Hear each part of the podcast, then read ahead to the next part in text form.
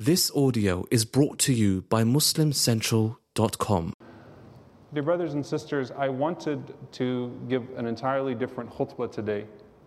But last night, as I watched the scenes of a photojournalist in front of Masjid Al-Aqsa literally hold his camera until occupation forces broke his arm, an old man pushed down the stairs, and elderly women and children brave stun grenades and bullets to pray in the first qibla of Islam, in Masjid Al-Aqsa. I wanted to speak about this in a different way. And I'm always afraid of these khutbahs because the point of this is not just to politically get us engaged once again. And I myself, as all of us are to an extent, are guilty at times of being selective with what causes we choose to amplify, of not giving due proportion. So I want to acknowledge that from the very beginning. But I was thinking about Ramadan, and when we're talking about Ramadan in particular, and there are several dimensions to this. Number one, that if it is true that our oppressors become more belligerent in Ramadan, which we know is true at this point, then it's only right that our voices only become louder in Ramadan, not silenced because we want to focus on our ibadah, because we want to focus on just the spiritual upliftment and the tazkiyah and the beauty of being able to be in the masjid once again. Guess what? They wanted to be in the masjid once again too. They also were hoping for a Ramadan in peace. They also were hoping for a Ramadan to not be harassed. Your brothers and sisters who do not have the luxury that you have right now were looking for the exact same thing that you're looking for, except they were holding it down in places that are more sacred than this one. And so that's the first element of this, which is when they are more belligerent, we have to become louder in our condemnation and our opposition to their oppression. That's number one. The second thing to this is, what kind of heedlessness would it be to literally come across the part of the Quran of Surah al-Isra' at the same time as what's happening in Al-Aqsa and not make any connection to the land in which the followers of the Prophet Muhammad sallallahu alaihi wasallam are being put under boots and subjected to bullets and humiliation, while we read about how Allah subhanahu wa ta'ala honored our Prophet sallallahu alaihi wasallam and raised him to the heavens from that spot. What would, what would that say about our reading of the Quran and how disconnected we actually are in reality from our daily reading of the Quran? And subhanAllah, I was just thinking about the sequence even that we get to. Surah al-Isra', you have a scene of a Prophet sallallahu alaihi wasallam and all of the prophets praying together in one place. Musa alayhi salam, Isa alayhi salam, Ibrahim alayhi salam, Yunus alayhi salam, Nuh alayhi salam. I mean, the list goes on. All of the prophets in one place praying there. And then you go from Surah Al Kahf to Surah Al-Isra', where you have Musa alayhi salam, who is traveling around the world after he cannot enter into Al-Quds at the instruction of Allah subhanahu wa ta'ala with Al-Khadr alayhi salam, and learning that not everything has to make sense to me right now, while he is forbidden from entering into that place. And then the next surah, Surah Maryam, you have a single mother, Maryam alayhi salam, the true definition of a single mother, a mother who miraculously conceived a baby, Isa alayhi salam, Jesus, peace be upon him, carrying him with confidence, full confidence, in the courtyard of Masjid Al-Aqsa. And Allah subhanahu wa ta'ala giving her inspiration and support from above the heavens. All three of these surahs give us a different dimension of the same place that we're seeing right now. But it's not just Masjid Al-Aqsa. It is also our brothers and sisters in India. And I was watching those scenes, and subhanAllah, it struck me that as our brothers and sisters in India are entering into their masjid for Salat al-Taraweeh, there are parties and riots and the same types of, of bigoted sentiments that you see in front of Al-Aqsa. People holding sticks and guns and chanting out genocidal wishes and pelting the Muslims as they go into their masjid, and we're having iftar outside.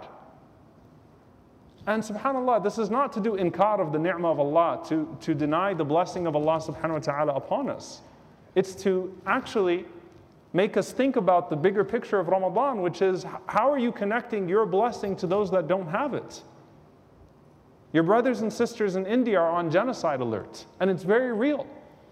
And subhanAllah, we were looking at this scene two years ago of COVID and Masjid al-Haram, the sacred house, and the empty Kaaba, no one around it. And I, I want us to be reflective, because by the way, being reflective is ibadah in and of itself. Consciousness is ibadah. Taqwa is consciousness, right? But it leads to something greater than consciousness, but that's in and of itself. I was thinking, did that scene cause us more grief of an empty Masjid al-Haram because of a pandemic that the whole world was facing?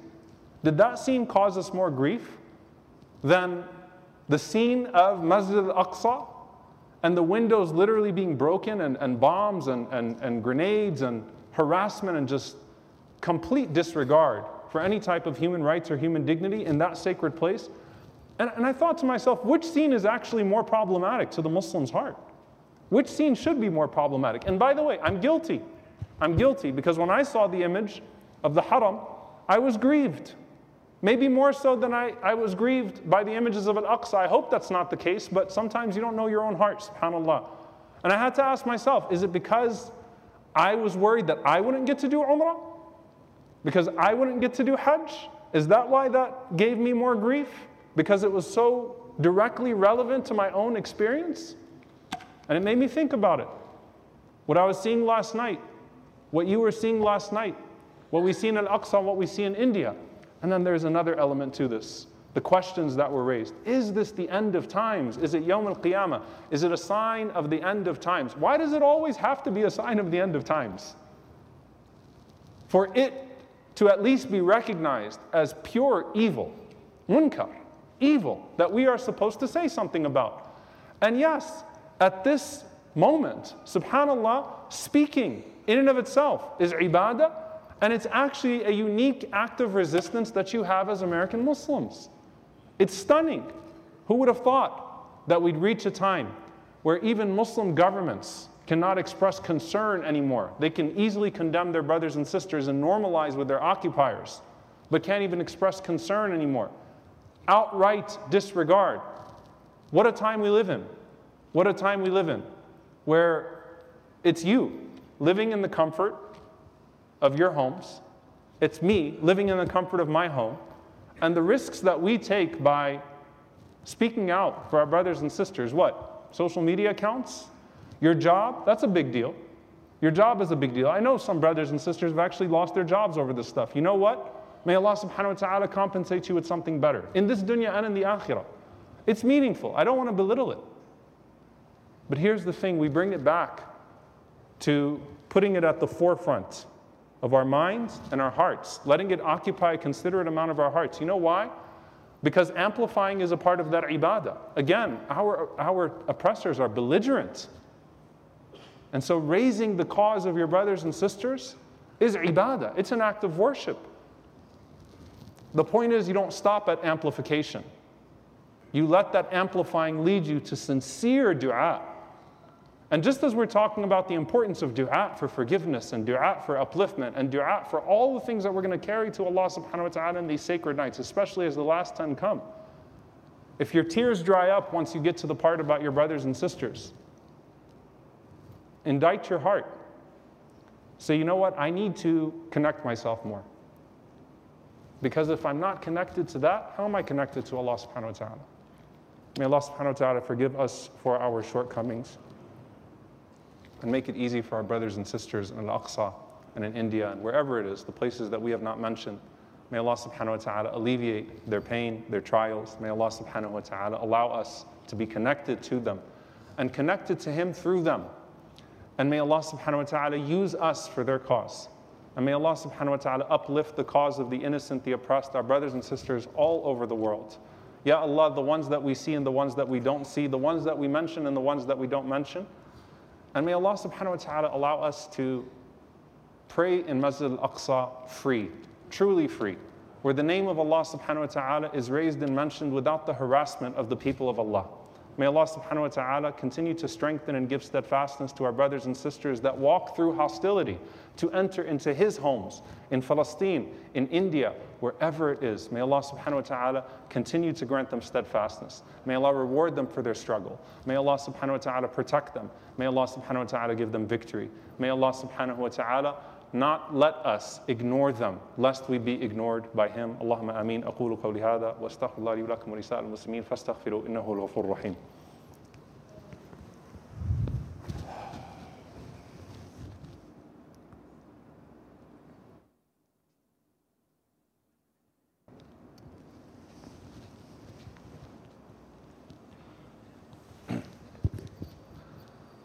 الحمد لله رب العالمين ولا عدوان إلا على الظالمين والعاقبة للمتقين اللهم صل وسلم وبارك على عبدك ورسولك محمد صلى الله عليه وسلم وعلى آله وصحبه وسلم تسليما كثيرا اللهم اغفر للمؤمنين والمؤمنات والمسلمين والمسلمات الأحياء منهم والأموات إنك سميع قريب مجيب الدعوات اللهم اغفر لنا وارحمنا واعف عنا ولا تعذبنا ربنا ظلمنا أنفسنا وإن لم تغفر لنا وترحمنا لنكونن من الخاسرين اللهم إنا نشكو إليك ظلم الظالمين اللهم إنا نشكو إليك ظلم الظالمين اللهم أهلك الظالمين بالظالمين وأخرجنا وإخواننا من بينهم سالمين عباد الله إن الله يأمر بالعدل والإحسان وإيتاء ذي القربى وينهى عن الفحشاء والمنكر والبغي يعظكم لعلكم تذكرون فاذكروا الله يذكركم واشكروه على نعمائه يزد لكم ولذكر الله أكبر والله يعلم ما تصنعون وأقيموا الصلاة